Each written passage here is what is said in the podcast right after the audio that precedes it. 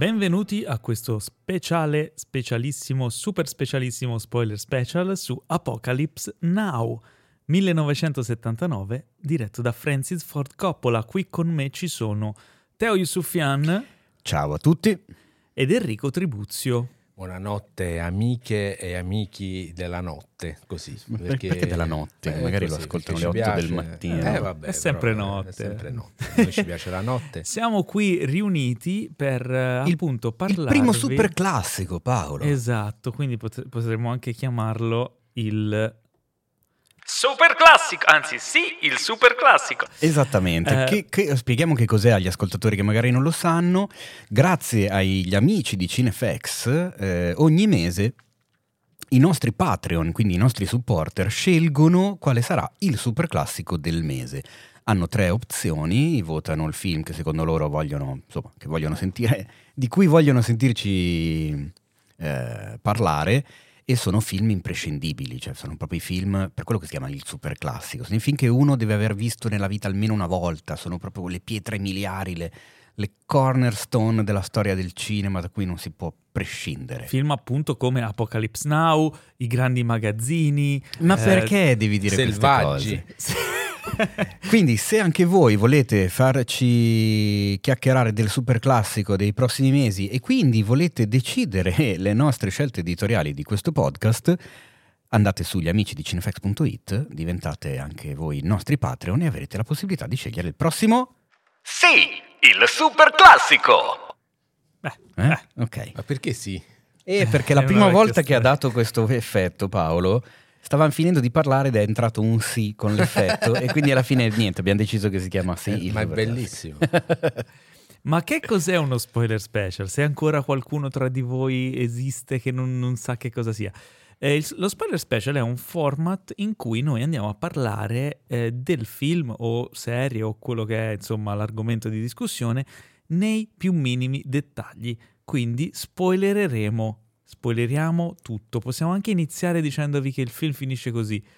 Perché è dedicato a quelli che, come noi, l'hanno già visto. Quindi, se non siete tra quelli che, la, che l'hanno già visto, mettete pausa, andate a vedere Apocalypse Now, eh, possibilmente l'edizione theatrical del 1979. Esatto, perché noi parleremo principalmente di quella. Sì, e poi tornate, ci ascoltate e scoprirete un sacco di retroscena, di sorprese, di eh, pensieri riguardo a film, analisi, eccetera, eccetera. Tutto quello che verrà fuori da questa discussione, che spero sarà molto eh, intrigante.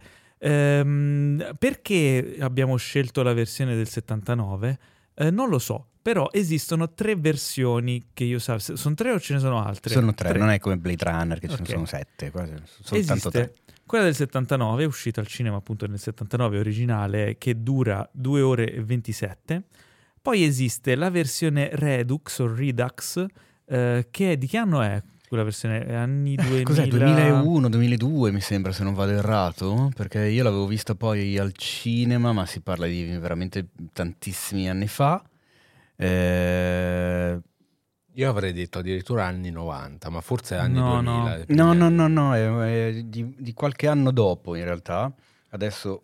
Che dura 289 minuti e, e poi esiste l'ultima Del... versione, la Final Cut, che è... Del 2001, ecco la Redux. Che è Redux del 2001, mentre l'ultima versione del 2011, se non sbaglio, è la Final Cut. Eh, che dura... Del 2019 la Final Ah, Cut. 19? Sì, sì, è recentissima. Okay. Che dura un po' meno, sono tre ore e qualche minutino, quindi... Circa tre ore. Ci sono delle scene in più rispetto a quella che andò al cinema nel 79, ma delle scene in meno rispetto alla Redux che durava anche che troppo. Che è me- la mega summa di tutto.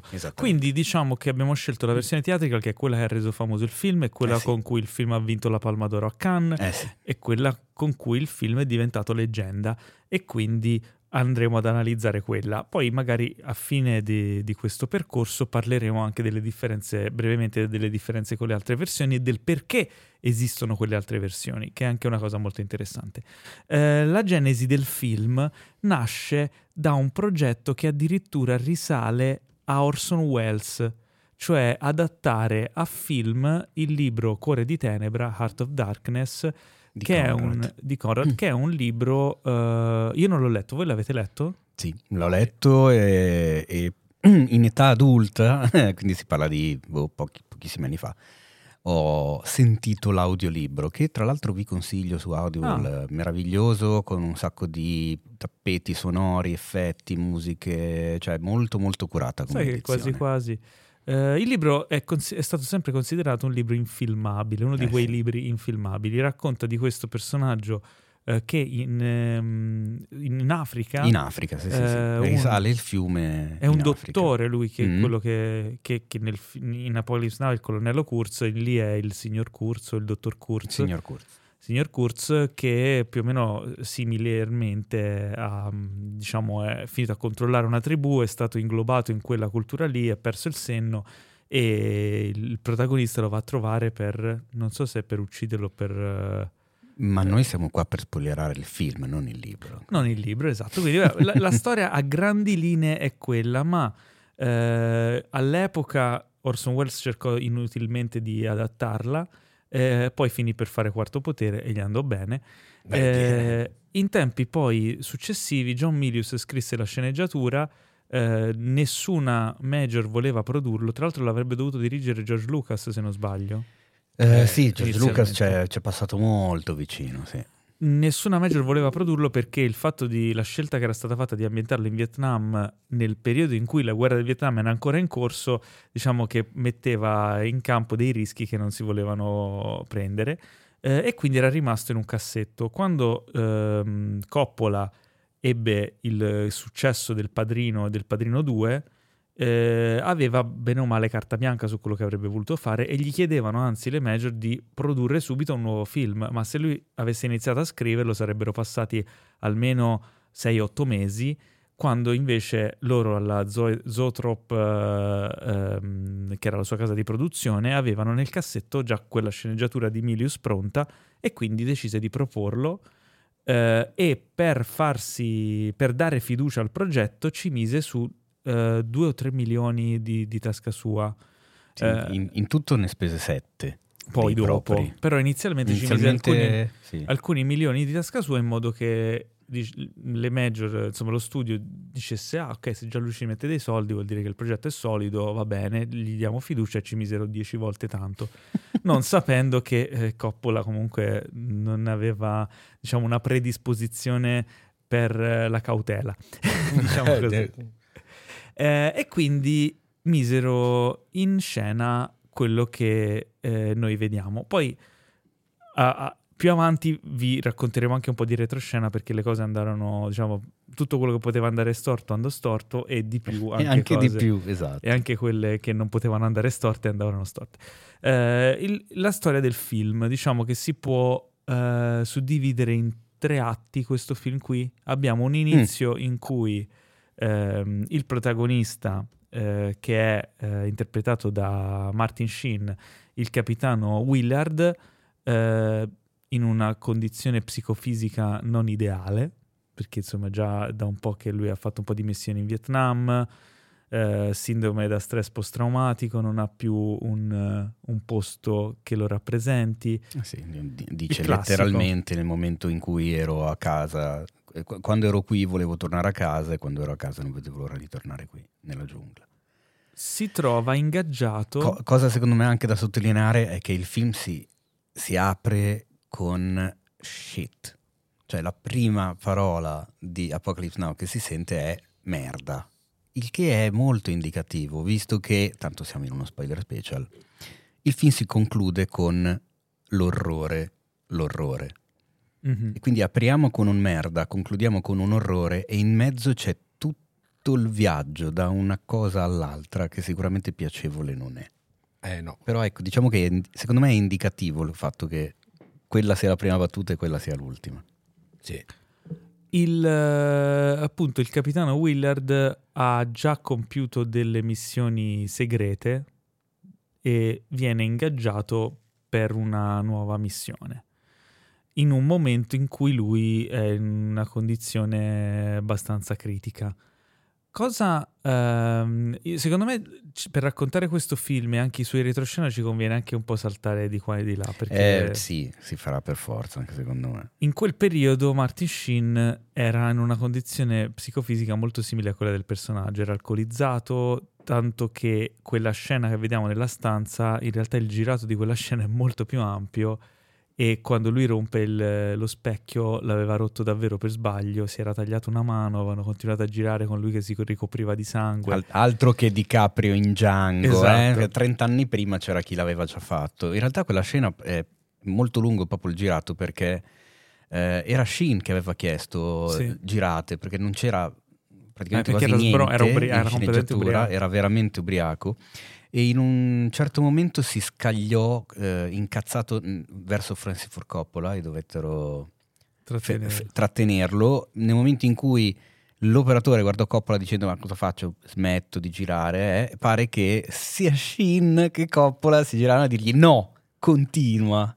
Cioè, nonostante fosse in quella condizione Shin E, e i un giorni momento di lucidità per dire no continua a I girare. giorni successivi Martin Sheen fece finta di non ricordarsi nulla quando invece si ricordava tutto. eh sì. Ora voi direte, e voi come lo sapete? Allora, tutto questo si vede nel documentario Heart of Darkness che è stato girato dalla moglie di Coppola durante la produzione del film. E ci sono proprio queste scene qui tagliate, quindi non è niente di inventato, è tutto comunque stato raccontato, raccolto e, e dopo la visione del film vi consigliamo anche di vedere Heart of Darkness perché molte delle cose che vi racconteremo sono anche spunti o piccoli dettagli presi da lì.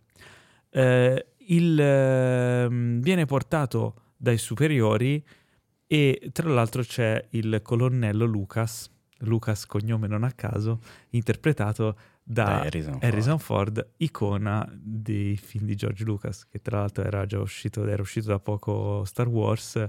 Eh, beh quando in- non era adesso- ancora uscito quando hanno girato, ma Quando quando, in- uscì il film era uscito. esattamente il nome glielo mh, fu una concessione nel senso lo, aveva- lo ha scelto proprio Harrison Ford Ah sì? Sì, e scelse, scelse di chiamarsi G.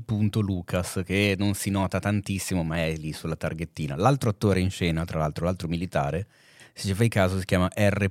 Corman, Ah, in onore di Roger Corman. Corman, un altro regista. Che storia. Mm. Eh, gli viene affidata questa missione di appunto uccidere questo Kurz che ehm, Che non viene detto esplicitamente. sì, non cioè, viene mai detto uccidere è perché non possono. che non possono. Sì, lui chiaramente nel momento in cui gli dicono che questa missione, gli dicono che questa missione non esiste, Esatto. però gli fanno ascoltare un nastro e inizia la presentazione di questo personaggio che è il colonnello Kurz in una maniera molto ponderata, molto lenta, molto ehm, misteriosa. Ok? Però la prima cosa che sentiamo di questo nastro sono delle... Intanto Teo ci sta mostrando che ha un, un tatuaggio. Che cos'è questo tatuaggio? È un rasoio e una lumaca. Perché Eh, lui un po'. racconta... È la prima cosa che senti. Sì, cos'è che dice nello specifico? Che il suo sogno e il suo incubo è trascinarsi lentamente come una lumaca su un rasoio e sopravvivere. Che è pericolosissimo per una lumaca. che- Esatto. Che è un'immagine però di una potenza incredibile, secondo me. Mm. Sì. Però, eh, ti, e ti mette subito nella situazione, per, per quello anche, nel senso è uno dei miei film in assoluto preferiti, e ho pensato a lungo cosa tatuarmi in merito al film e ho trovato che questo fosse un soggetto fantastico, perché è praticamente la prima cosa che Willard sente di Kurtz ed è la prima cosa che sentiamo anche noi.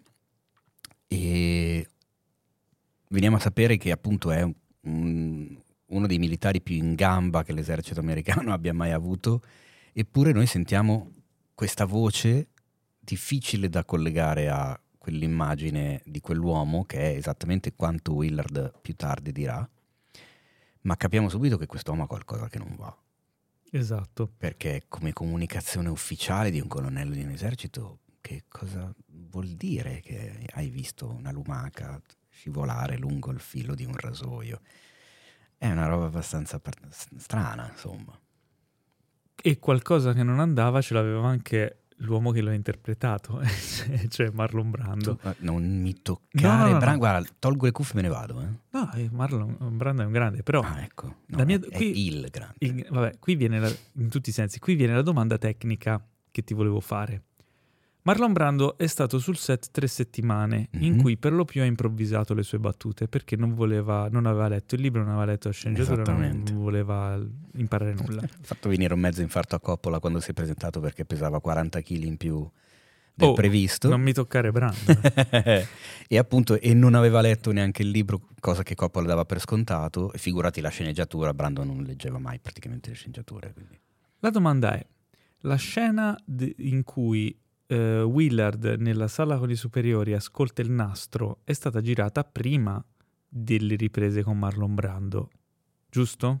Mm, sì, Quindi in realtà loro non stanno ascoltando niente sul set, giusto? è una bella domanda. Quindi la storia della, della lumaca e del rasoio se l'ha inventata Brando non era scritta.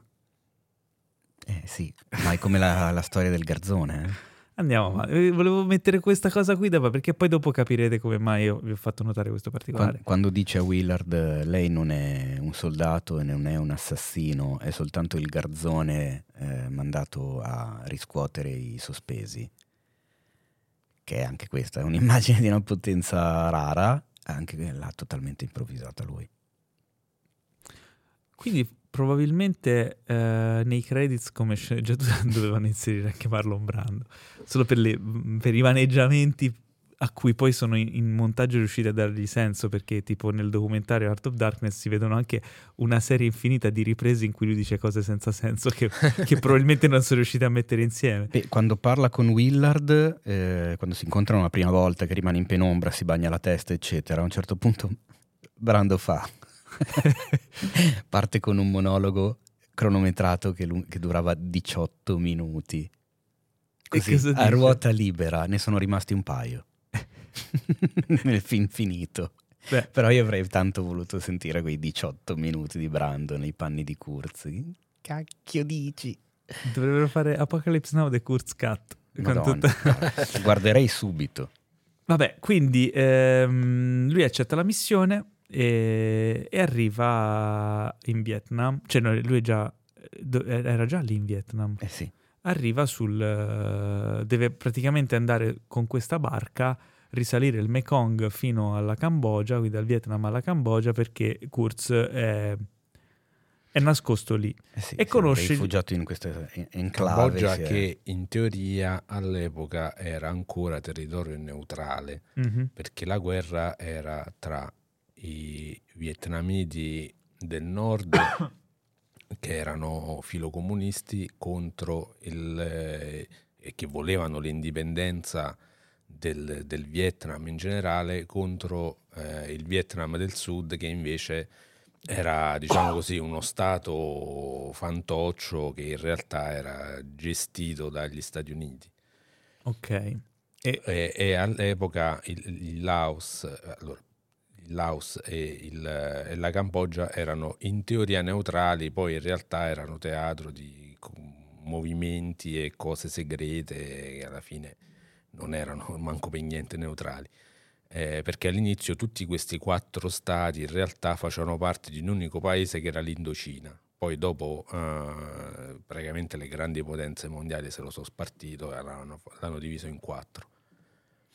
Ven- vengono presentati a questo punto anche gli altri eh, personaggi comprimari, diciamo, della, della barca, Compagni di viaggio. compagni di Willard. viaggio, quindi si crea questo team, questo party. Eh, abbiamo, eh, il, abbiamo Chef, che è uno chef, interpretato da Frederick eh, Forrest. Che se posso dire la mia, eh, avendo rivisto apposta in occasione di questo su- super classico nostro podcast, eh, ho rivisto pochi giorni fa per l'ennesima volta il film, è incredibilmente somigliante a Tom Hardy. È vero, anche io ci ho è- pensato. È pazzesco in alcune inquadrature quanto un po' più smilzo, un po' più... Un filo, ma anche le espressioni a un Sì. certo punto, del- un sacco di volte del viso, ma impre- e non ci avevo mai fatto caso le, le volte precedenti, quindi... È vero. Si Poi vede con che ho questi- accumulato film con Tom Hardy dall'ultima Eh. visione di Apocalypse Now e adesso ce l'ho. Con questi baffoni tipo in Tom Hardy in bronzo. Esatto. Poi c'è un, eh, un giovanissimo Lawrence Fishburne eh, che aveva Che- quanti anni? 14. Aveva, Cinefact aveva mentito sull'età al provino dicendo di averne 17, invece ne aveva solo 14 per partecipare al film. E direi che come debutto nel mondo cinematografico, eh? Non male. non male. Per capirci, stiamo parlando di Morpheus, di Matrix, per coloro che magari non associassero il nome al volto. Sì, è tipo, però in questo film è tipo la metà. Sì, Beh, anche un quarto. Anche un quarto, proprio un bambino, 14 anni e si vede che ce l'aveva. E fa il insomma. cretino continuamente. Eh, sì. ci sta. E poi c'è Schiff che è il, eh, il- il superiore di questo gruppo qui che guida la barca. E, e Lance, E Lance, che è lo surfista. Surfista ca- californiano, finito anche lui in guerra. Che degenererà durante tutto l'arco del film. Esatto. Nota di colore. ehm, uscì anche una canzone, mi sembra, negli anni 80 di musica elettronica. Probabilmente Enrico se la ricorda, data la sua vasta eh, conoscenza della musica in generale. Ma l'età media degli soldati statunitensi morti durante la guerra del Vietnam era di- è stata di 19 anni. E Mm. parliamo di età media. Sì. Media. Esatto, quindi vuol dire che molti erano molti molto anche più giovani. La canzone era 19, non so se... No, di Na, chi na, na, na, 19. No, non, voce. non, Eh, dopo questa la vado a cercare, dopo la vado a cercare e 80 te la dico. proprio il mio periodo preferito, però sì, andrò a cercare. Ma te lo dico perché una vita fa avevo- mi ero chiesto perché cacchio, avesse- perché cacchio quella canzone si chiamasse 19 e non avevo la Era più per pallida idea che era per questo, Tra l'altro, eh, giovani e poi col fatto che eh, la coscrizione per andare, la coscrizione sarebbe quando lo Stato ti manda la cartolina per Mhm. andare a fare la guerra.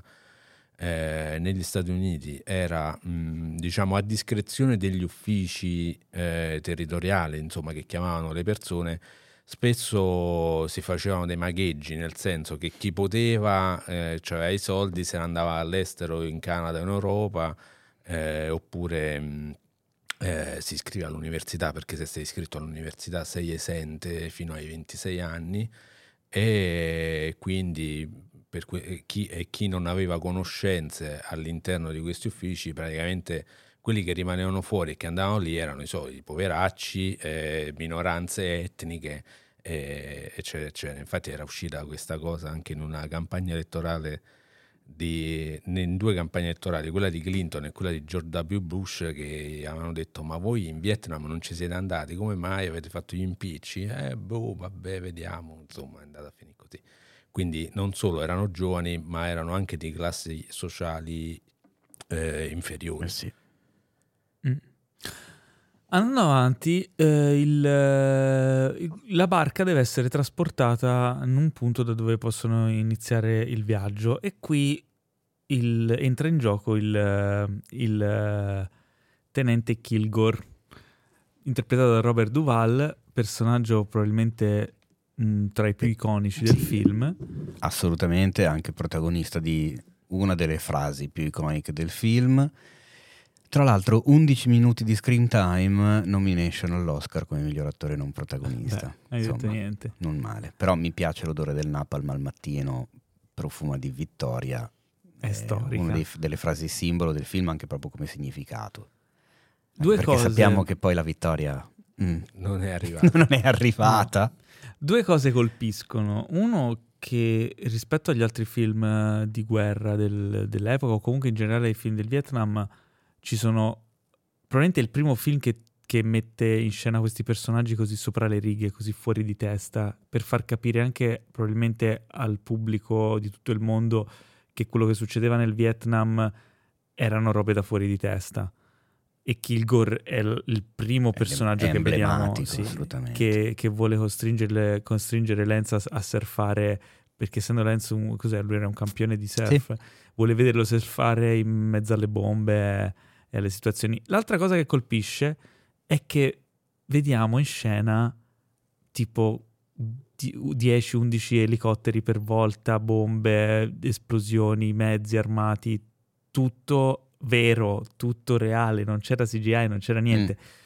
In una complessità di messa in scena, di movimenti camera, di eh, situazioni che mette i brividi, cioè se solo sapete un minimo come si fanno i film, quella è la situazione in cui nessun regista vorrebbe mai essere messo, perché vuol dire sparatemi in testa, vi prego, perché non riesco a gestire tutto questo. Eppure Coppola non si sa come, eh, non si sa perché si è trovato ed è riuscito a gestire una cosa del genere. Tra l'altro con gli elicotteri forniti dal, dall'esercito delle Filippine, che ogni tanto ne aveva bisogno e quindi li portava via al set e le riprese dovevano essere esatto. riprogrammate, perché come ci ha raccontato tra l'altro il qui presente Enrico in una delle puntate regolari del nostro podcast, quando eh, nei film di Hollywood eh, si ha bisogno dei mezzi militari statunitensi, che sia marina, che sia um, aeronautica, eccetera, bisogna chiaramente avere il nulla osta da parte dell'esercito. Sì, il nulla osta e il controllo editoriale sul film, poi alla fine, in soldoni è quello.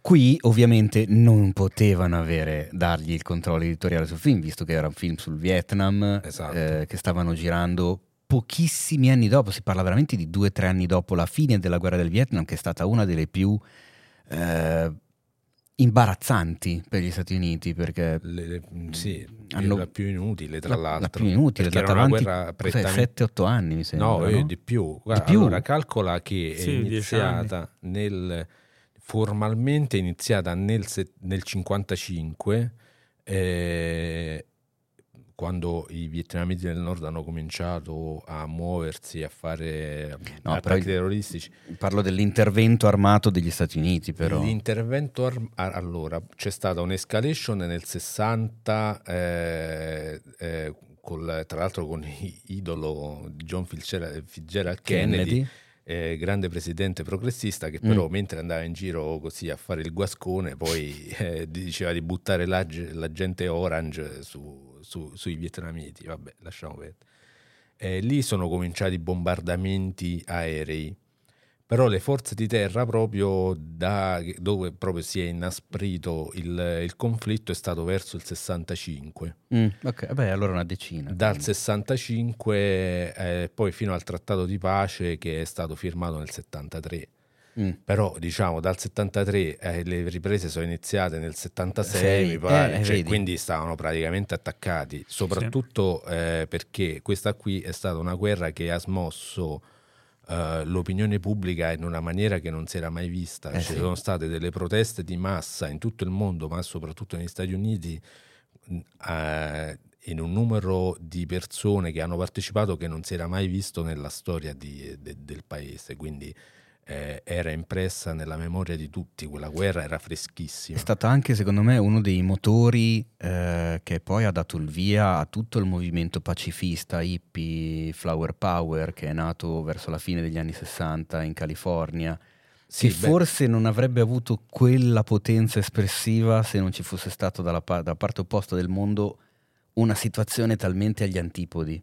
Sì, ma mh, mm, è stato... Magari sarebbe nata uguale, eh, però No, diciamo che a un certo punto la guerra è finita a, non solo, ma anche perché c'è stato questo grande movimento di massa pacifista dove la, l'opinione pubblica si è proprio, eh sì. si è proprio alza, ha alzato il culo, le persone hanno alzato il culo e sono andate Andavano in strada. strada.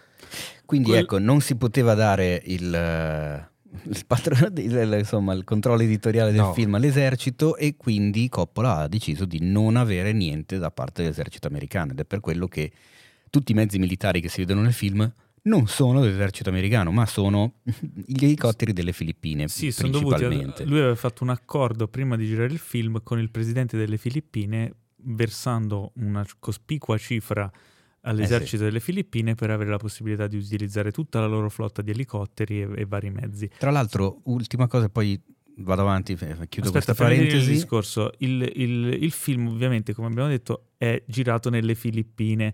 Quello che vedete, che passa come Vietnam e Cambogia, certo. in realtà sono le Filippine. Vi sembrerà scontato, ma non lo è perché inizialmente Coppola voleva girarlo proprio in Vietnam. esatto. Poi gli fecero capire che non era il caso. Dicevi te?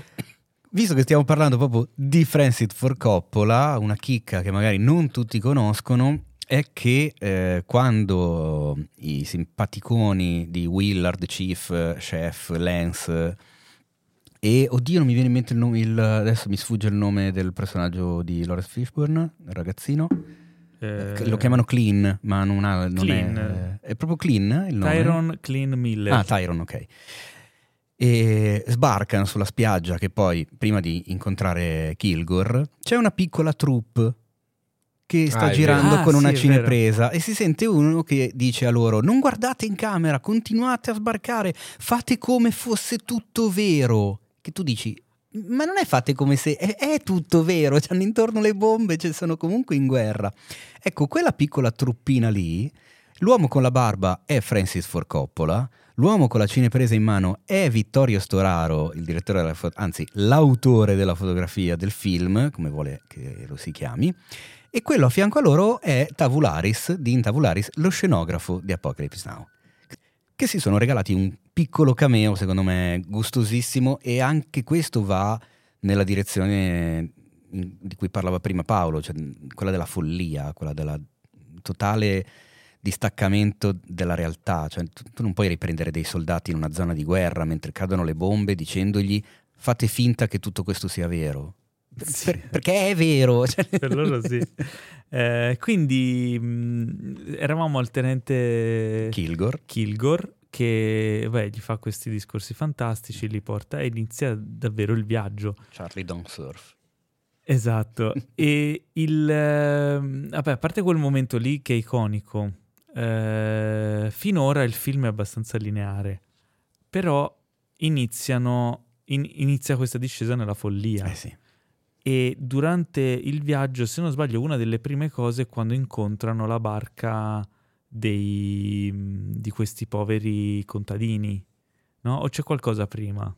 No, beh, prima, ma tu dici, no, prima o Quando dopo lo sbarco? loro iniziano ad andare a risalire il Mekong e c'è questo incontro con... eh, No, beh, lo sbarco intanto c'è da dire che, che questi, mh, cioè nel senso questi per fare surf hanno praticamente distrutto un ah, beh, sì, villaggio è vero. di, di poveracci, Ra- raso al suolo con il napalm. Eh, eh, Sì, esatto, quindi a parte col Napalm, ma poi col- cioè, sono, andati- sono proprio sbarcati e l'hanno fatti fuori tutti giusto perché dovevano fare surf. Cioè, E poi scusate, ma abbiamo un'altra scena iconica che probabilmente conoscono anche tutti quelli che non, non hanno visto il film, ma questo film secondo me è pieno di queste scene, che è l'attacco di Kilgore con la cavalcata delle Valchirie. Ah, Ah, giusto, giusto, sì, stavo... Scusate se ci stavamo Stavo- dimenticando. Eh, no, giusto no, no. una delle robe che a me, dopo 25 volte che vedo il film, tutte le volte mi fa venire i brividi sulla schiena. Perché è di una potenza inaudita a Io sta- livello cinematografico. Era- stavo roba. vedendo quella parte lì, era, era molto tardi, no? E a un certo punto, nel mezzo di quella scena lì, eh, Dillis, la mia compagna, mi guarda e fa, oh ma abbassa il volume che è tardi. E faccio, ma tu stai scherzando, ma col cazzo, ma vengono a bussare. Io non, non- non esiste che abbasso il volume sulla scena cavalcata Ma sai che anche io ho avuto un, un piccolo diverbio con la Vengano qui a tirarmi via, Sì, cazzo. po- poco prima di quel momento che non mi ricordo che cosa mi avesse chiesto, che mi aveva chiesto, ma come mai quello lì ha fatto... Eh, dopo te lo dico. Eh vabbè, ma come mai... eh, L'ho, trattata malissimo. Poverino, le chiedo Silenzio. scusa pubblicamente adesso. L'ho trattata malissimo perché stavo dicendo, cazzo, non adesso che arriva questa scena. Ed è un- una roba micidiale, cioè anche lì la, la- come si dice, la prosopopea, la sicumera di Kilgore e di tutti gli Stati Uniti nel, nel mettere la musica durante gli attacchi. Tra l'altro mettere c'è. una musica che fino a quel E- momento era associata al nazismo, tra l'altro. E non solo, la cavalcata delle Valchirie racconta di un, eh, di un conflitto che sulla carta era facile da vincere, ma che poi si risolve in una sonora sconfitta. Ah, ecco, vedi, no, Guarda non la sapevo questa cosa. E guarda un po'. Blitzkrieg. Eh, beh, allora- La cosa, tra l'altro, raccontata da John Milius, autore della sceneggiatura, eh, è che lui mentre scriveva aveva sempre avuto in mente quel brano musicale durante la scena dell'attacco con gli elicotteri, che inizialmente non aveva neanche inserito in sceneggiatura che avrebbe voluto la cavalcata delle Valchirie di Wagner, perché dichiarò in seguito, mi sembrava talmente ovvio che ci Mm. volesse quella canzone, che anzi avevo anche il timore che qualcuno nel cinema lo avesse già fatto una roba simile perché ci stava talmente bene.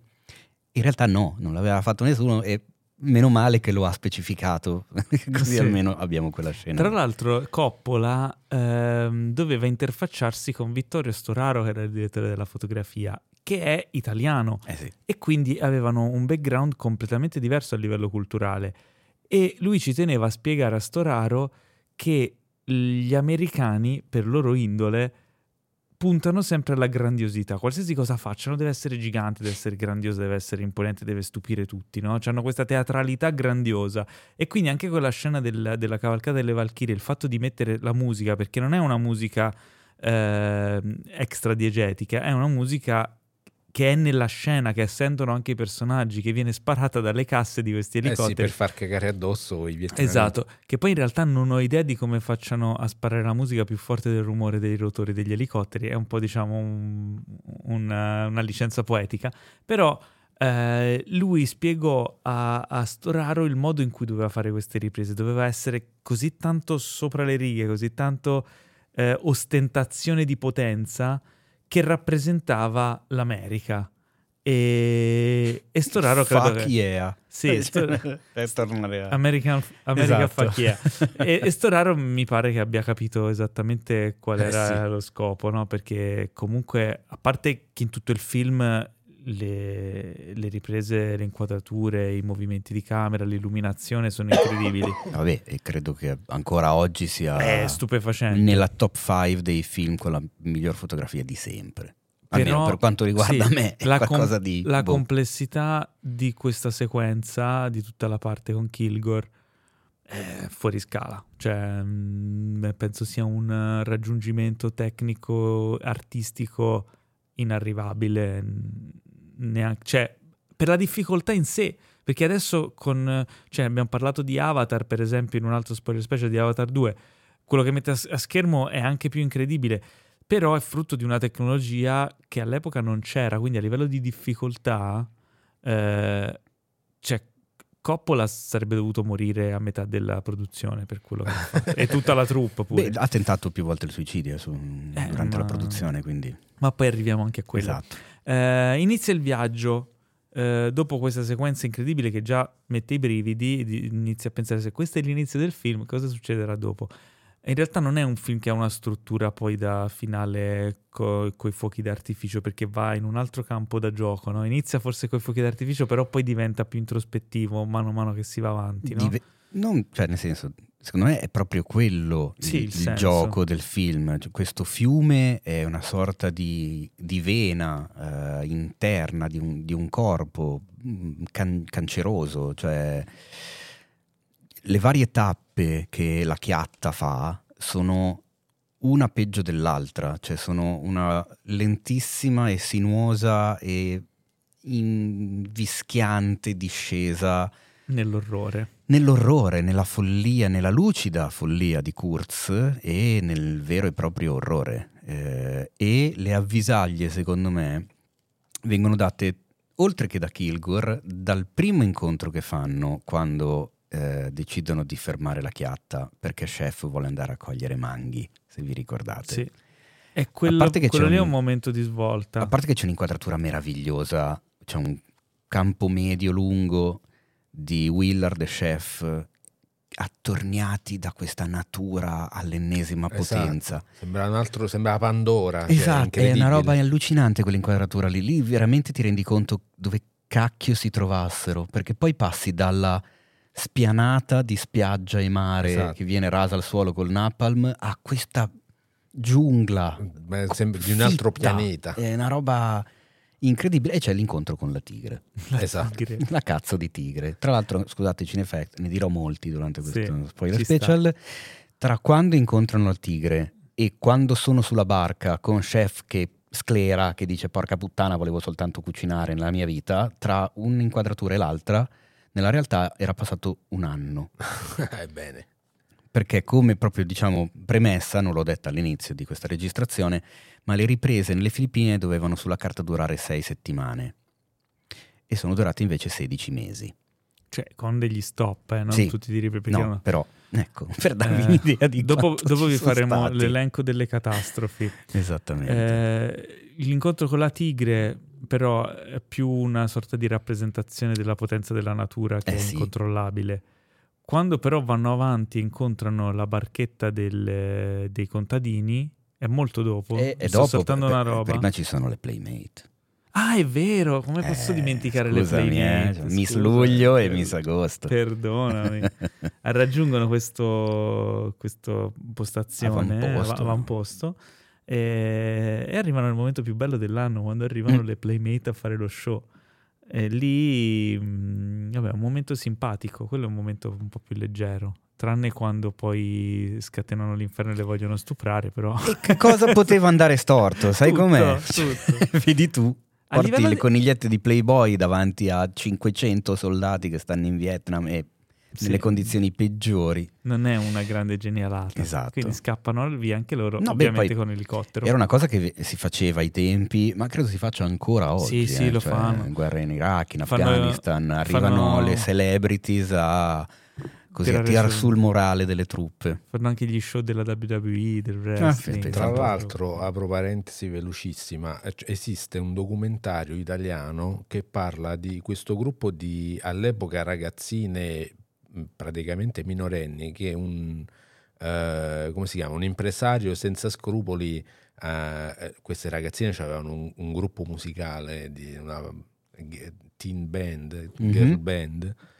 Questo impresario musicale senza scrupoli era riuscito ad avere un contratto per andare a fare suonare in Vietnam per gli americani e c'è questo documentario dove loro raccontano questa esperienza allucinante da Mio cui Dio. non si sono mai più riprese. Eh, addirittura una delle componenti di questo gruppo non ha partecipato al documentario, talmente era traumatizzata.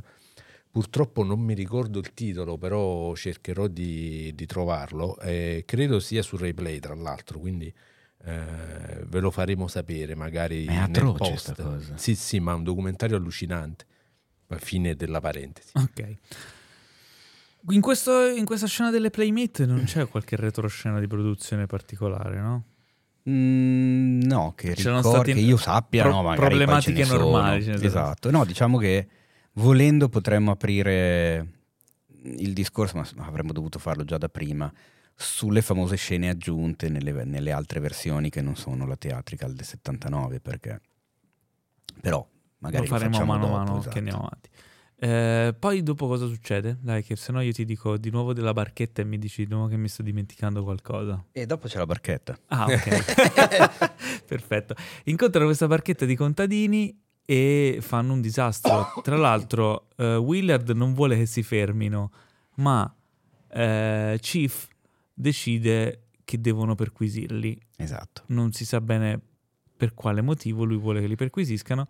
Anche perché magari, ehm, banalmente perché, vabbè, comunque Willard ha la sua missione e i rapporti con gli altri non sono tra i migliori perché lui non può dire dove stanno andando, perché chiaramente non può dirgli che stanno andando in Cambogia a cercare un colonnello completamente pazzo, eh, perché appunto è una missione riservata. Chiaramente il capitano della nave questa cosa non la prende bene e magari ha delle diverse regole di ingaggio, nel senso che io devo, nel momento in cui attraverso un fiume e trovo una barchetta con dei Viet, io devo perquisirla. Ah, Non me ne frega niente se tu mi dici che non devo farlo. E morale della favola, i poveri disgraziati vengono trucidati per niente perché nascondevano un cucciolo Piccolo cagnolino. di cane. E è una scena tostissima perché il- una ragazza rimane ferita, sopravvissuta, ma in cattive condizioni. Willard le spara in testa e dice: "Mm, Leviamoci di mezzo, ve l'avevo detto di non fermarci. Ti fa capire quanto il, il valore della vita cambia in base al contesto in cui sono e come la loro anche paura eh, li fa vivere no, su tesi come le corde di, violi- di violino. Infatti, è, poi è proprio il più giovane, è Clean a sparare per primo perché ha paura. E inizia a, a valutarli in maniera diversa. Quello che prima sembravano dei ragazzi spensierati che cazzeggiavano in giro, ora hanno un altro aspetto. E soprattutto anche loro, come dice lo stesso Willard tra l'altro, anche loro iniziano a vedere con occhi diversi lo stesso Willard.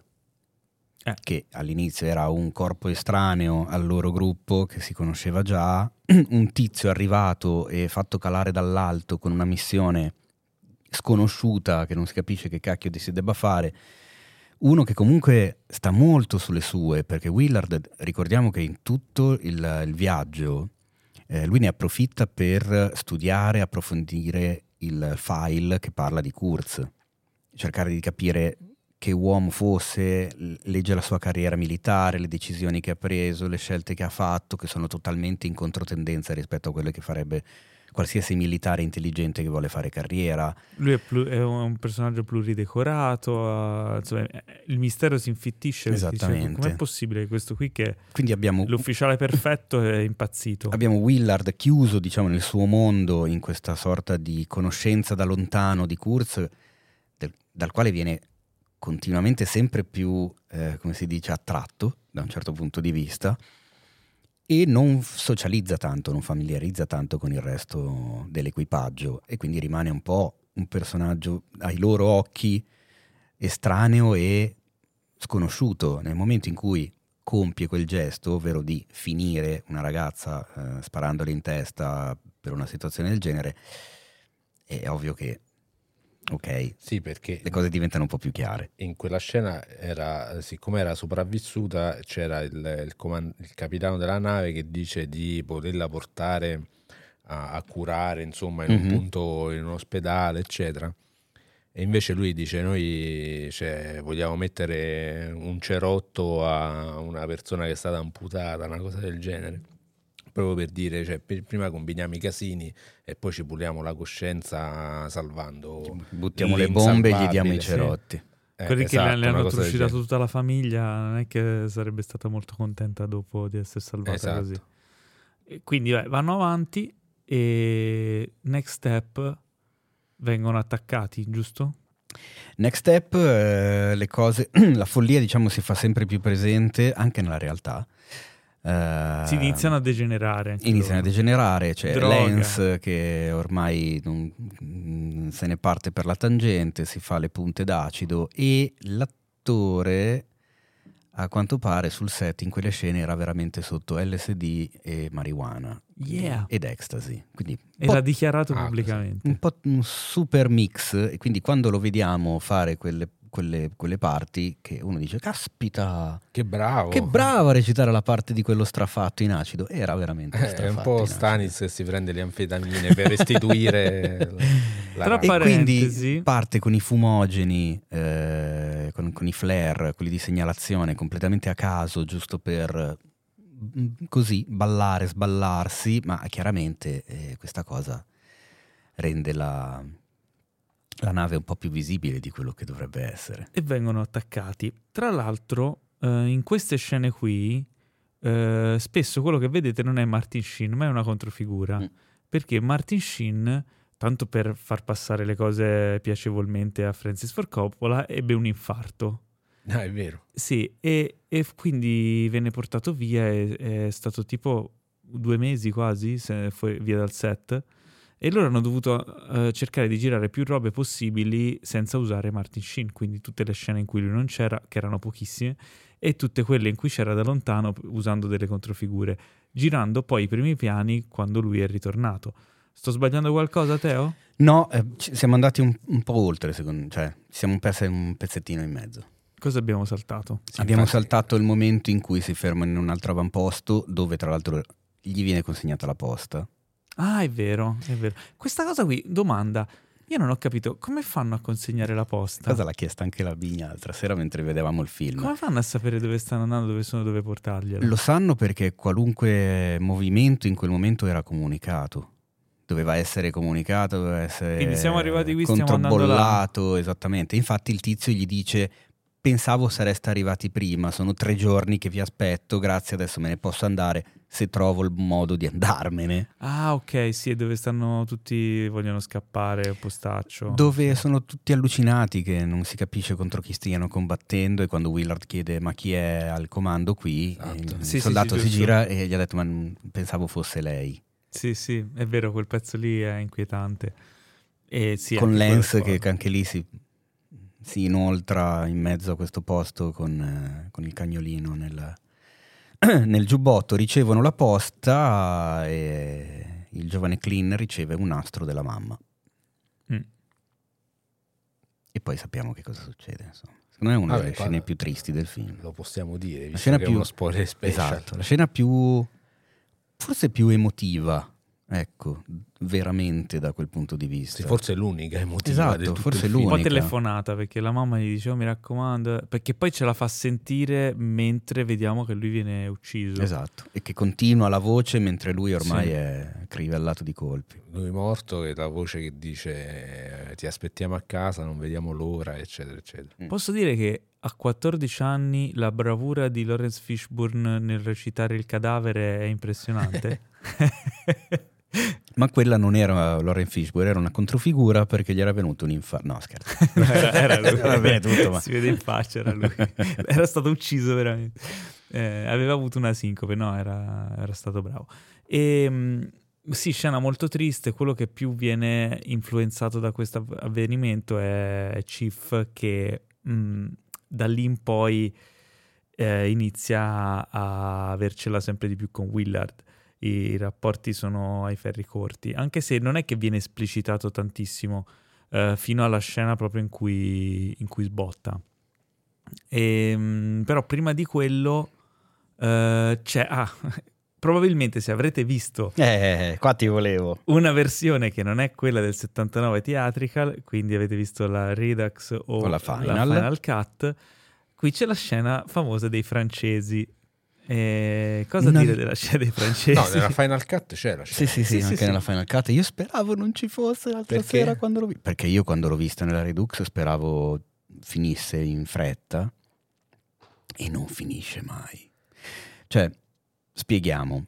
Arrivano e che- che sorpassano quel- quell'avamposto con la gente allucinata dove ricevono la posta era praticamente l'ultimo dell'esercito statunitense in territorio vietnamita e da lì in poi inizia la- il vero territorio cambogiano.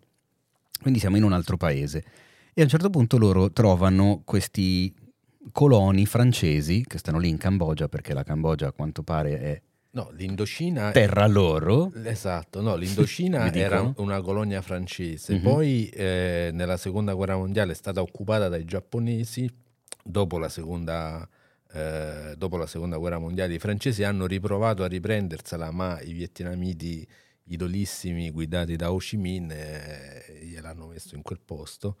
Eh, però loro poi con, la- con questa spartizione in quattro stati si erano praticamente ripresi la Cambogia, sempre supportati dagli Stati Uniti.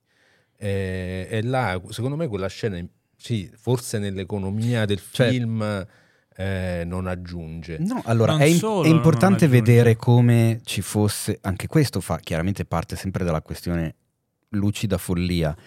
È impressionante vedere come eh, i nostri protagonisti che stiamo seguendo su questa chiatta in mezzo al fiume, da una situazione di totale mh, Paranoia. disastro mh, bellico, paranoia, mh, allucinazione e, e- e morte, arrivino in un posto dove sono tutti vestiti per bene con, con la giacca bianca, la camicia, la cravatta, i bicchieri di vetro, cenano tranquillamente in questa villa discutendo di politica. e- cioè, è una cosa che, è- che non è normale neanche questa, perché se dietro l'angolo si sta perpetrando una guerra Eh, infame e, e tu sei lì tranquillo che dici non vogliamo casini, noi vogliamo stare qua perché abbiamo perso tutte le altre nostre colonie e questa non ce la toglieranno, cosa che tanto comunque Secondo me non l'intento, succederà. l'intento di Coppola, perché questa è una scena che ha aggiunto lui nella sceneggiatura, era quello di far vedere questo contrasto eh, di, Beh, contesto, no? palese la cosa. Però Il fatto è che spezza la discesa nell'incubo e lo fa in una maniera sbagliata. Ed è molto lunga secondo me. Possiamo dire che se fosse stata questa la versione uscita nel 79, forse la Palma d'Oro non l'avrebbe vinta. Non lo so, non lo possiamo sapere, c'è anche, tut- anche Ovviamente era una provocazione. una lunga parentesi dentro questa parentesi, ovvero Willard che stringe un rapporto con la vedova che vive con questi coloni, fumano dell'oppio insieme, si capisce che poi consumano un rapporto, cioè non... Non serve a Secondo niente. me quella è una... Sì, nell'economia del film spezza un po' la tensione, quella lì secondo me l'ha voluta inserire più per motivi politici, nel senso che tutto quell'inferno che stava succedendo alla fine stava succedendo per permettere a questi quattro stronzi di stare Ah, beh, nella sì, loro certo. cazzo di villa di merda. Sì, sì, sì. eh, che dicono no, questa è casa nostra, qu- quando gli dicono eh, eh, ma perché cazzo state a fare qua in mezzo a sto casino? Ma tornatevene a casa vostra in Francia? No, questa è casa Questa è nostra, casa nostra. voi non capite perché questo è il nostro territorio, che è tutte solite merdate colonialiste. Secondo me forse è l'unica vera scena politica del film eh, che l'ha voluta mettere probabilmente per questo motivo. Però sì, a livello narrativo effettivamente spezza un po' la tensione. Cose da me- meriti incredibili di quella scena vanno comunque alla scenografia e alla fotografia. Vabbè, è chiaro. lavora su questo tramonto rovente, a un certo punto diventando addirittura protagonista vera del racconto perché costringe lo stesso Willard a coprirsi gli occhi perché il sole evidentemente è talmente basso sull'orizzonte che entra attraverso le finestre e gli dà fastidio e poi c'è il tramonto con la luce a cavallo subito dopo che non è così intensa di arancione ma è quindi comunque insomma sto raro che cacchio gli devi dire un Vabbè, lavoro su sto film lavoro- impressionante C'è poco da dire.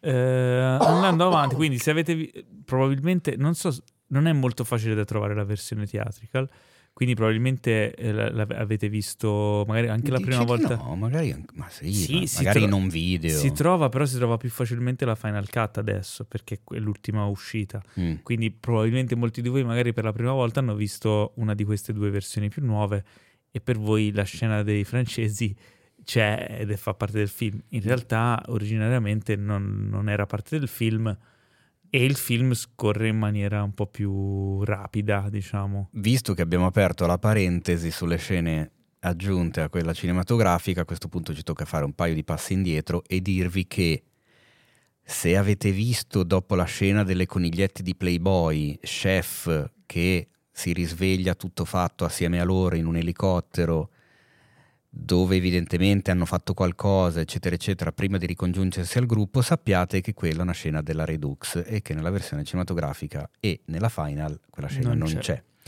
E se avete visto, dopo la famosa scena di Kilgore, mi piace l'odore del napalm al mattino, Willard che totalmente, out, eh, stavo venendo in inglese, out of car, fuori dal personaggio, scippa la tavola da surf a Kilgore ridendo e se la porta via sulla barca e il conseguente- la conseguente ricerca tramite megafono di Kilgore che chiede ridammi quella tavola perché ci sono affezionato, sai che è difficile trovare una buona tavola da surf, ti prego ridammela. Questa scena è solo presente nella Redux e nella Final Cut, mentre C'è anche non nella c'è, Redux? Sì. Ok. mentre non c'è nella versione originale del 79. E anche qui devo dire che secondo me era meglio che non ci fosse. Innanzitutto Però perché... fa ridere. Ma non va bene che faccia ridere. Lo so, Perché- è un momento di leggerezza. Ed è l'unica volta in cui vediamo Willard ridere. È vero. E non ha niente da ridere il personaggio di Willard. Sì, è fuori dal personaggio quella quella, cosa. È esagerata. Perché quella scena fa sembrare che lui stia legando col, col Es- gruppo. esattamente. E invece non è così. E invece non è così, anche perché dopo non lo fa. No. E quindi mm, boh, non so neanche perché l'abbia tenuta anche nella final questa qui, Non però vabbè, pazienza. Andiamo avanti. Dopo i francesi eh, c'è l'attacco con le frecce, giusto? Sì. Eh, arrivano praticamente nella zona, in, in- zona Kurz, vengono attaccati con le frecce e Chief, eh, nel momento in cui si sta ribellando contro eh, Willard, viene colpito e muore.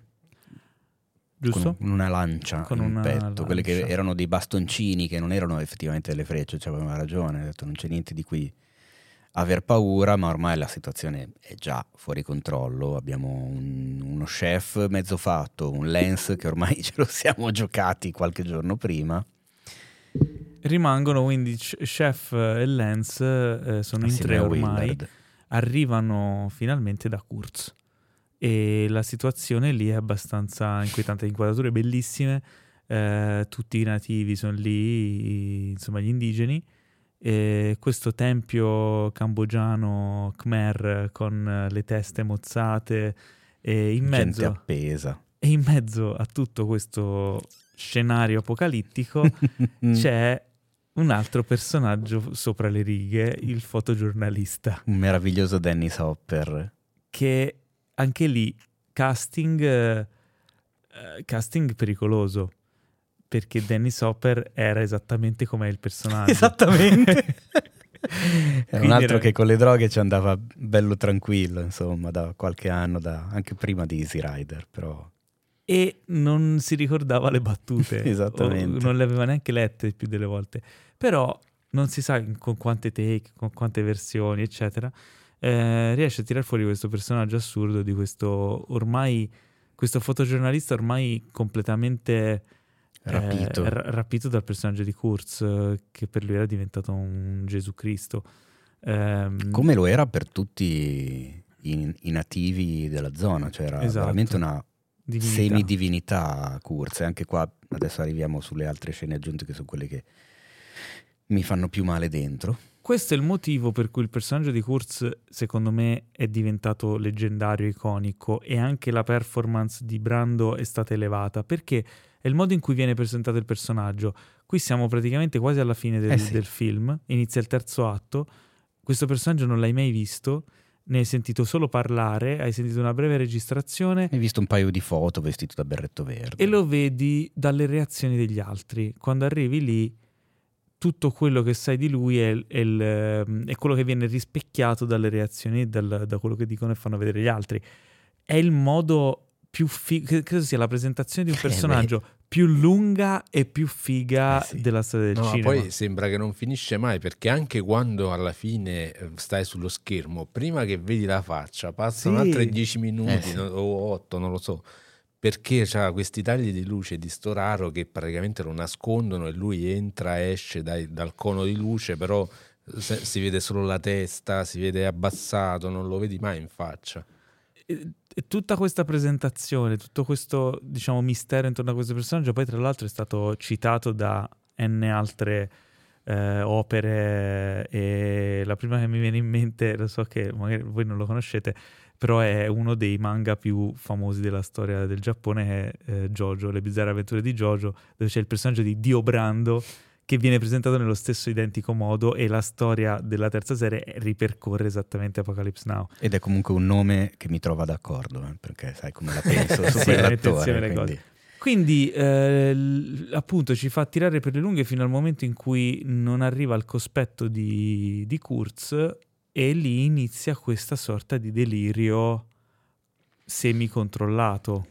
Non- sì, piccola nota a margine, eh, quando Willard e gli altri finalmente scendono e vedono appunto tutti i nativi e il fotoreporter interpretato da Dennis Hopper, sul muro di questo tempio cambogiano riusciamo a leggere una scritta che recita Our motto is Apocalypse Now. Esatto. Ed è l'unica volta in cui si vede il titolo del film, perché questo film non ha titoli di testa e nei titoli di coda non compare il titolo del film. Ok. Ed è una cosa per la quale ovviamente venne multato Coppola, perché ai tempi non si doveva fare questa cosa. Multato addirittura. Eh sì.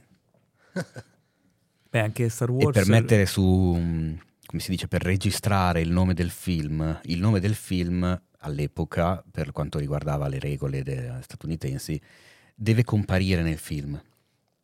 E quindi l'idea era già quella di farlo iniziare senza il titolo, senza i titoli di testa.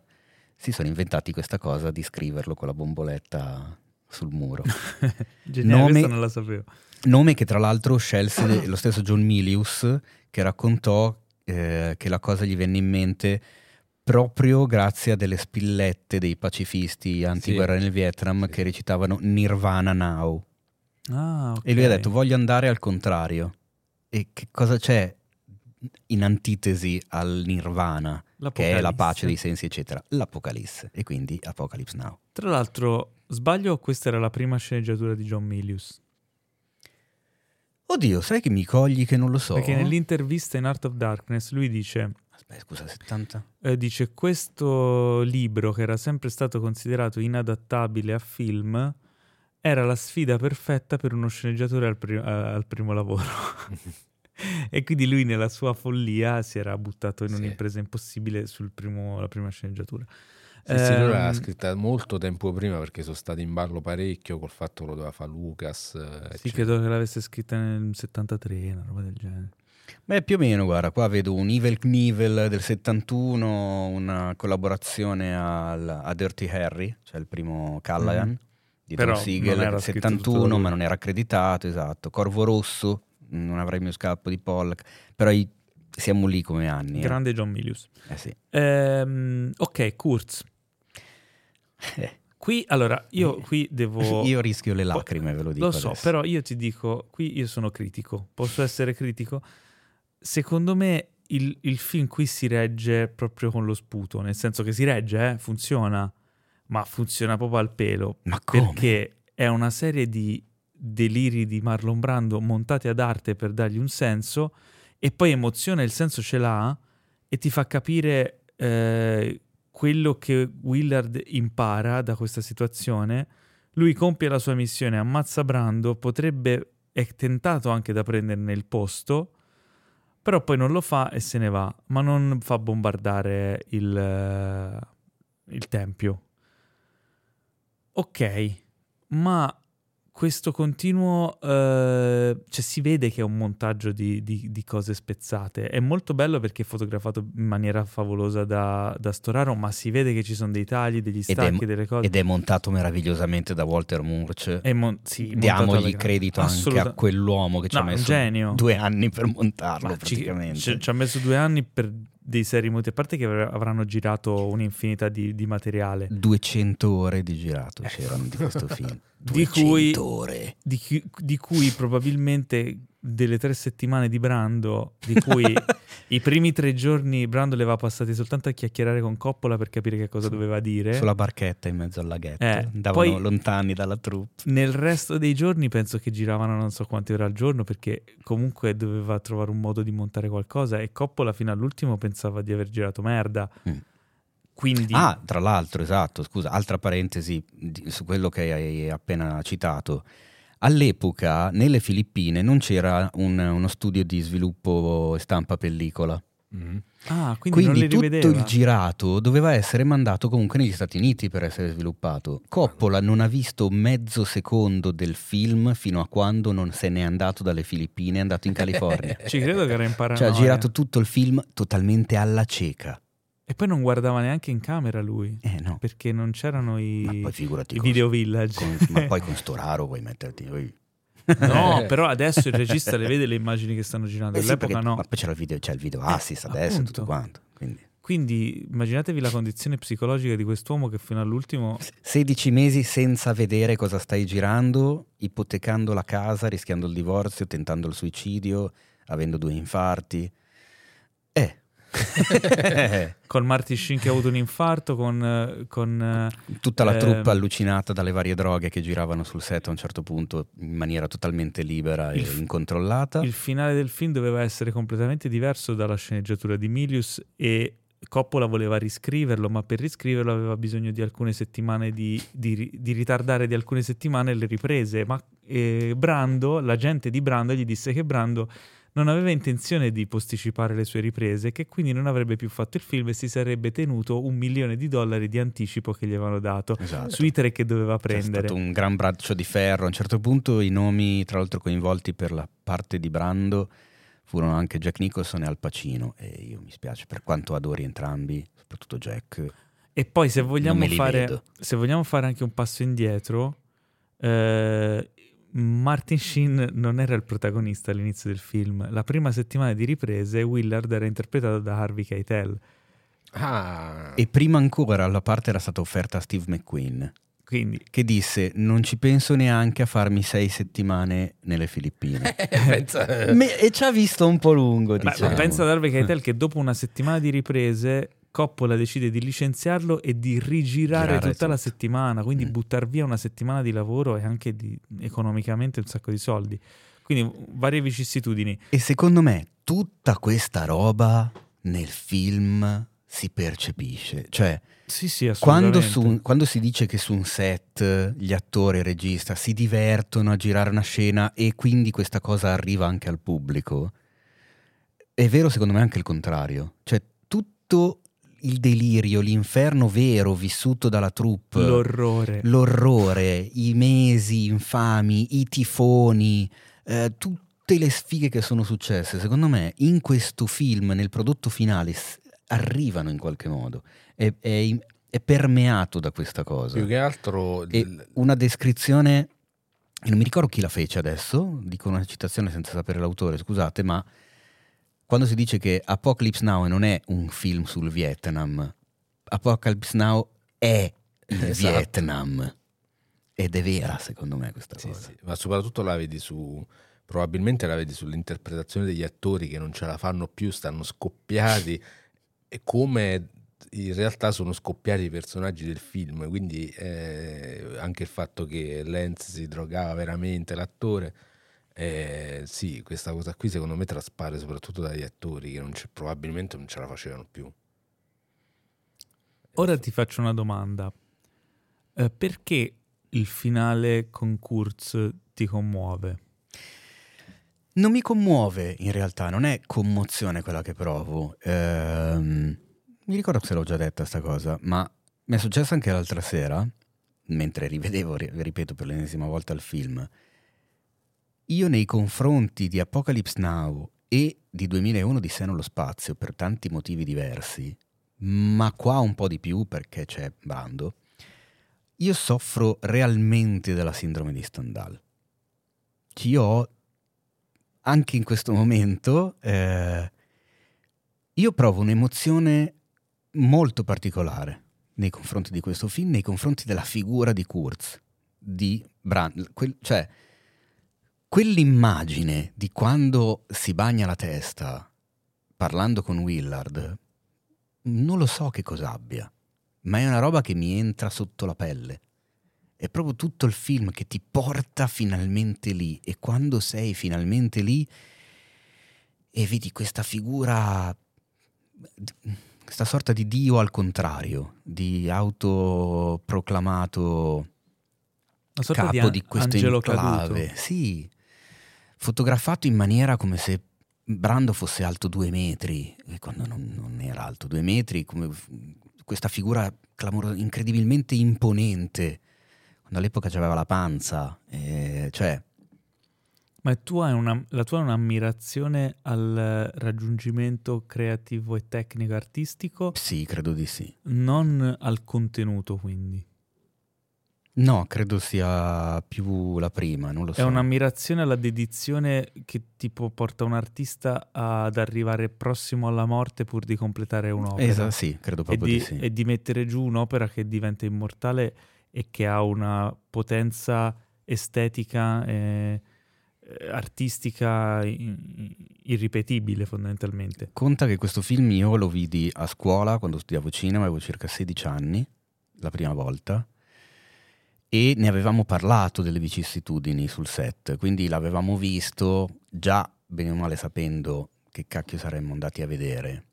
E mi ricordo che, parafrasando quello che dice Kurz, mi colpì come un diamante al centro della fronte Mm. e non mi ha più mollato. Cioè, proprio è una roba, è una roba veramente violenta. Cioè, io faccio fa- la cover di questo podcast, e ho scelto Kurz perché secondo me Kurz rappresenta, sì. è il simbolo di questo film e comunque ho dei tentennamenti quando guardo le immagini di questo film anche su internet, eccetera, perché mi, mm, mi, mi fa vibrare, non so come altro dirlo. È una roba strana, non so se vi capita con qualcos'altro, magari con un disco, con un libro, con, un- con un'opera d'arte, un quadro, un panorama. No, no, cioè, ci sono delle cose che Ma, mm, guarda, comunicano in maniera strana con una parte di noi, secondo Io me. ci ho avuto non così forte, ma più o meno la stessa sensazione con gli stessi due film che tu hai citato, cioè questo e 2001, dopo che li ho visti al cinema, cioè non quando li avevo visti a casa, proprio quando li ho visti sul grande schermo, al di là del fatto che ho capito, ah ok, ecco Mm. che cos'è il cinema, cioè il grande pensare un film per essere visto su uno schermo gigante è quello, ma al di là di quello, alla fine, quando sono arrivato fino in fondo, eh, mi è sembrato di non aver visto un film, ma un'altra cosa, cioè una cosa che trascende l'arte cinematografica e diventa altro. Eh, che cosa? Non lo so. Eh, Esattamente, Eh, però ti sembra di aver vissuto una vita che non è la tua. Quando il cinema eh, o la letteratura, ad esempio, pure fa questo effetto se è fatta bene. Cioè, quando ti sembra di aver vissuto un'altra vita che non è la tua, secondo me più di quello un artista non può fare. Cioè, secondo me non- è impossibile fare di più. Vuol dire che sei riuscito a trasmettere tutto. Non è solo questione tecnica, artistica o Sì, sì. contenuto, cioè è tutto l'insieme. No, io infatti sono. ehm, riesco a. cioè, di solito quando mi coinvolge tanto una- un'opera sono più dal punto di vista del contenuto. Cioè, quel tema che hai detto tu è una cosa che commuove anche me, ma in genere quando è inserita nello storytelling. Poi, quando vedevo questo film qui, lo rivedevo, dicevo, wow, è incredibile quello che hanno fatto. Quando poi ho visto Art of Darkness, che non l'avevo mai visto il documentario, Mm. ero, stavo empatizzando un botto con Coppola al punto da soffrire con lui, perché comunque ci sono un sacco di registrazioni, riprese, eccetera, di tutte le situazioni assurdamente critiche che ha dovuto vivere. Ma il- secondo me il, eh, il film è stato un azzardo gigantesco, Uh. perché a parte le difficoltà tecniche, a livello proprio narrativo, la, la sceneggiatura non era, non era ancora fi- rifinita quando, quando sono andati a girarlo, eh, è stato corretto in corso d'opera, il finale è l'unico modo di...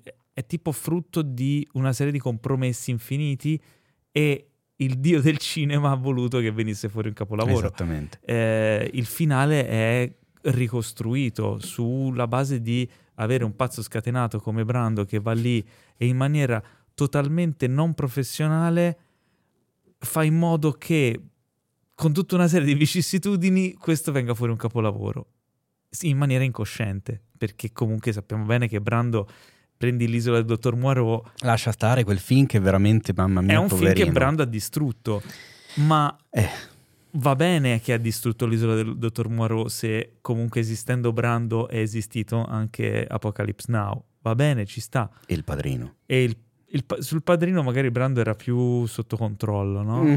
Non lo so rispetto a qui. E- però mh, non lo so, è una cosa che comunque non mi ha mai convinto del film. Cioè aspetto del- l'unico aspetto che non mi ha mai convinto del film è il finale. Perché la soffro un po' questa cosa di essere un patchwork. È, è- è una sorta di... È come se il film perdesse la coerenza mano a mano che va avanti, che è una cosa che ci sta, per questo il film funziona. Eh, Doman- esatto. domanda. Eh, È proprio E quello. diventa- eh, l'hai È appena pro- è detto. proprio quello. Stavo per chiedertelo e me l'hai so, detto è, tu. è un pregio, so, non è no, un no, no. difetto. Cioè, No, lo capisco, però la mia parte razionale eh, è sempre rimasta leggermente spiazzata da quel finale, ma che non vuol dire che non mi sia piaciuto. A me piace, però lo trovo la parte in cui il film è come se da un- è un'opera bellissima che poi alla fine si sbriciola e diventa una bella sabbia che vola via, no? mm, E, e- insomma. e non... Hai capito che intendo? Sì, no, no, no, ho capito. È che, non- che può essere un non- effetto bellissimo, però è, è non- totalmente fuori dal controllo dell'artista a quel punto lì. È solo il vento che Eh, porta via la è sabbia. è la cosa bella. Tu perché, Eh. perché ragioni da sceneggiatore forse e quindi ragioni in modo razionale, invece là di razionale non c'è niente. Sì, sì, no, è figa- infatti e è hanno lasciato trasparire Cioè, secondo cosa me eh, questo è il modo di poter apprezzare questo finale. Cioè, devi capire che a quel punto lì il film qua. è un'altra eh, cioè, è un'altra Cosa- cosa. eh, Cosa ne pensate delle, delle scene aggiuntive che però in questo caso fortunatamente sono solo nella Redux e non nella Final, Sul finale, quelle con Kurz? E non me le ricordo. Cosa, cosa avevano aggiunto? C'è un momento in cui eh, avete presente Willard è in- diciamo tra virgolette incarcerato nella prigione di bambù Sì. dove c'è il, il fotoreporter che, gli- che lo fa bere che continua a parlargli di Sì. Kurz e gli dice guarda che gli sei piaciuto eccetera Sì. eccetera prima che riceva dallo stesso Kurz la testa di chef tra le gambe nella Redux ci sono bel po' di minuti in cui eh, Kurz si avvicina a Willard con dei quotidiani statunitensi Ah, e gli ok. legge le notizie sulla guerra del Vietnam che arrivano in terra eh, americana mm. Sì, ora me la ricordo. per sottolineare l'incoerenza, l'ipocrisia, La- il fatto che stiamo vincendo, la Sì, sì. propaganda e tutto quanto. Legge semplicemente dei giornali e ogni tanto gli chiede qualche opinione. Ma non ha assolutamente senso. Meno male che se ne è accorto anche Coppola nella final, Eh. le ha ritolte perché umanizza tremendamente Sì. il personaggio di Kurz, lo mostra alla luce del sole e, e quindi fondamentalmente cioè, lo demolisci come personaggio, Mm. demolisci quella figura mitologica che avevi costruito per tutte le tre ore precedenti. Probabilmente, siccome la prima versione che ho visto al cinema è stata la Redux, Ah, quella parte lì mi ha, eh, mi ha predisposto male nei confronti di Curse del finale. Eccolo, vedi allora. Infatti, rivedendolo ieri, eh, c'è quella cosa lì, però l'ho apprezzata comunque. Perché comunque rimane È un, è un, Questo un personaggio ritratto impressionistico. conscio di quello che ha fatto, pronto a morire, perfettamente cosciente del perché Willard si trovasse in quel modo, glielo lascia fare perché non c'era mm, assolutamente più via d'uscita in quel momento, cioè non, non poteva fare altro che quello. E appunto le scene in cui gli parla, gli legge i giornali, anche lì capisco il senso della cosa, il perché abbiano scelto di girarle mh, per sottolineare la situazione politica, però forse potevano avere un senso uscendo il film nel 79, ma nel momento in cui non le monti nel 79 non ha senso metterle nel 2001 quelle scene lì. E infatti poi le ha tolte. Eh beh, ci sta. Beh, no, era- sarebbe stata una scena comunque politica per far vedere la- il distacco tra la propaganda e la realtà. Sì, ma Però di un- è una cosa razionale che, Eh. ti to- che, che sì. È proprio molto didascalico poi, Ah, cioè, ti leggo sì. il giornale dove dice che in, in Vietnam va tutto bene, stiamo vincendo, quando tu, anche spettatore, da tre ore hai visto che invece è una merda. Eh, ma non c'è bisogno, cioè nel senso... Sì, sì, no, ma- esatto. Eh, no, io prima, prima di chiudere, eh, perché immagino stiamo chiudendo, eh, volevo soltanto dire, in realtà l'impressione mia su questo film in generale, non le scene in particolare, eh, di, di- di quello che ci ho visto io, cioè eh, sembra quasi un viaggio dantesco. Mhm. Sì. Il fatto di, Eh sì. di risalire il fiume mi ha ricordato molto la Divina Commedia, la prima parte, quella con Caronte. Caronte. eccetera. con le varie E tappe. poi Stige. mano a mano cioè, che va sempre peggio e vedi sempre più orrore. Sono diciamo i vari così, gironi. I vari gironi dell'inferno. Non so se eh, questa cosa è voluta o è uscita per caso, però o forse Ma, perché beh, col fatto- è Cono- un- è conoscendo Milius, eh, È una delle letture del film, se ci pensi, Mm. si può eh, definire come eh, i vari gironi degli ignavi, dei lussuriosi con le playmate. ma probabilmente Eh, cioè, anche... ma Ci sono essere. delle, vo- volendo, dei paralleli che si Esatto. trovano. eh. Teo, nel libro originale questa cosa si può notare? Sì, si nota un po' meno, è Ok. meno, meno evidente, anche perché comunque poi il libro apre a tante riflessioni del protagonista che chiaramente nel film non si possono permettere, a parte il voice over di Willard che, che sentiamo mentre lui è, è sulla chiatta. Willard che tra l'altro secondo me, ultima così annotazione, io Martin Sheen l'ho trovato sempre molto bravo perché è un tramite. Cioè, noi abbiamo un, un protagonista che è un non protagonista, fondamentalmente, Esatto, se ci fai infatti. caso. I protagonisti sono tutti quelli intorno a lui. È un Lui veicolo è- dello spettatore. Lui è impassibile, cioè lui ha sempre la stessa faccia praticamente durante tutto il film, non tradisce mai emozione. Sì. Da un lato lo puoi vedere come uno che ormai ha visto troppo e quindi non lo tocca più niente, dall'altro io lo vedo come un- una volontà da parte anche della regia, dalla direzione dell'attore stesso che gli ha indicato che non dovesse averne di emozioni, proprio perché doveva essere il più neutro possibile. No, quella cosa invece del, eh, del- del fatto che lui è un protagonista non protagonista, secondo me il film funziona anche per quello eh, e ti catapulta dentro quel mondo là, perché comunque alla fine il vero protagonista è quello che ci sta intorno, non sono, Eh sì. non sono le persone. Eh, sì, vediamo le- le- i vari tratti psicologici che si deteriorano delle persone, eccetera. Ma la vera cosa che ti angoscia e che ti sfinisce anche a te che guardi il film è proprio quel cazzo di posto là, come l'ha messo in scena in modo super realistico, non usando mezzucci tipo la, la- la- la camera a mano per far vedere che è un documentario, cioè i, docu- i movimenti di macchina sono tutti fluidi, è proprio cinema vero. E, e quella cosa là in contrasto con eh, una messa in scena super realistica di quell'ambiente che non ti si toglie proprio di dosso, secondo me è stato fenomenale. E, e poi ci ho visto anche, ma, però questa non credo sia una cosa voluta, dei tratti un po' love, Lovecraftiani che mm. mano a mano che vai avanti, che vedi l'orrore, impazzisci. Questa cosa qua sta in, a tutti praticamente i racconti di Lovecraft e, e, funziona, solo che qui non c'è Cthulhu, non ci stanno i mostri con i tentacoloni, ma c'è il Vietnam, cioè il eh sì. Vietnam è Cthulhu praticamente. E poi, vabbè, secondo me è aperto a moltissime interpretazioni questo film, però a me quello che mi è piaciuto è questo qua, è il, è il nichilismo anche di tutti, eh, perché il film è ambientato nel 69, quando effettivamente quel nichilismo là c'era nelle truppe vere che stavano veramente in Vietnam, che stavano là da un sacco di tempo e i vietnamiti non mollavano l'osso e questi non ce la facevano più, se ne volevano andare a casa, alcune truppe si sono anche ribellate eh, proprio che non, volevano più combattere.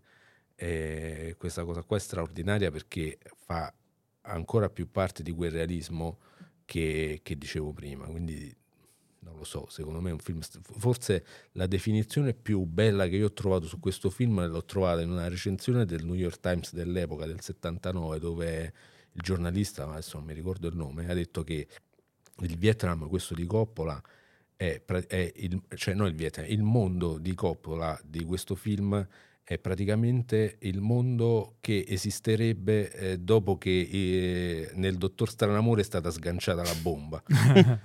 Perché c'è, c'è l'orrore misto al realismo, solo che, eh, eh, scusa, l'orrore misto alla comicità, solo che nel Dottor Stranamore la comicità era più, diciamo, eh, era più demenziale, diciamo così. Eh, mentre qui è proprio lo vedi che il cinismo è, è, è, ironia dovuta a, come se fosse una corazza per difendersi dall'orrore che vedi tutti i giorni e per creare questo muro per non impazzire. Eh, però mi è piaciuta come definizione quella lì, quindi io lascerei così. Mi piace. Amo, amo anche io. Ok, quindi direi che siamo in conclusione. C'è un'ultima cosa che vogliamo dire? Se no, è un film comunque da vedere e rivedere magari dopo aver ascoltato questo podcast lo rivedrete con occhi diversi. Vi consiglio di nuovo di vedere Heart of Darkness perché è un ottimo approfondimento. Credo che sia anche incluso come eh, extra in alcune, in, in alcune edizioni, edizioni, sì. Io, vabbè, poi ne ho varie, quindi... Tu c'hai tutte le edizioni? Eh, sì. eh, non è incluso nel caso abbiate la versione in pellicola e non è incluso nel caso che ce l'abbiate in VHS, ve lo posso garantire per esperienza okay, personale. Okay. Quindi questo era Apocalypse Now di Francis Ford Coppola, che tra l'altro è sul set adesso mm, per girare una nuova follia che è Megalopolis e presto scopriremo se l'effort perché a quanto pare sta avendo un po' di vicissitudini anche ancora particolari anche su questo set a 80 anni scopriremo se sarà un altro capolavoro o no ma intanto già ha fatto Apocalypse Now. Io direi eh, che cioè, aspettarsi altro da Coppola no, no, sarebbe no. ingiusto. Va, tutto, bene, va, bene, così. Quello, tutto grasso che corre. Esatto. Io infatti ho, rip- tutto grasso ho ripetuto, cioè nel senso, ho ribadito l'altro giorno questa cosa. Chiunque abbia lavorato ad Apocalypse Now nella, nella vita, qualunque cosa abbia fatto, secondo me poteva anche fare solo quello per il eh, cinema. So, Anche Lawrence Fishburne, cioè, 14 sì, anni, poi basta, finire la carriera. Ma sì, ma, cioè, ma dove devi andare? Eh, va bene. Quindi, eh, vi ricordo che al momento il film lo potete trovare su Apple TV, ma da, compera- da noleggiare a 3,99 euro. No, quindi... però io eh, l'ho visto gratis su Prime, se cioè Prime. Ma adesso? La Final Cut. Recente? Eh, l'altro ieri. Ah, allora è da aggiornare. Ok, meglio. Ok, la Final Cut. La Final Cut, eh Vabbè. sì. Certo. Vabbè, però ormai ah, vi abbiamo detto tutto. Il problema è che adesso, dopo questo spoiler special, io ho di nuovo voglia di rivederlo un'altra volta. è vero. Quindi finisce qui il nostro Sì, il super classico! E niente, un saluto da Teo Yusufian. Il nostro rumorista Teo Yusufian. Un saluto da Enrico Tribuzio. Arrivederci, cari amiche e cari amici, e sempre viva Ho Chi Minh. E un saluto anche da me, Paolo Cellamare, che vi auguro una buona serata. Smetti di fare queste cose, dai! This is the end. My only friend. The end. Questo podcast è stato presentato da The Best Blend,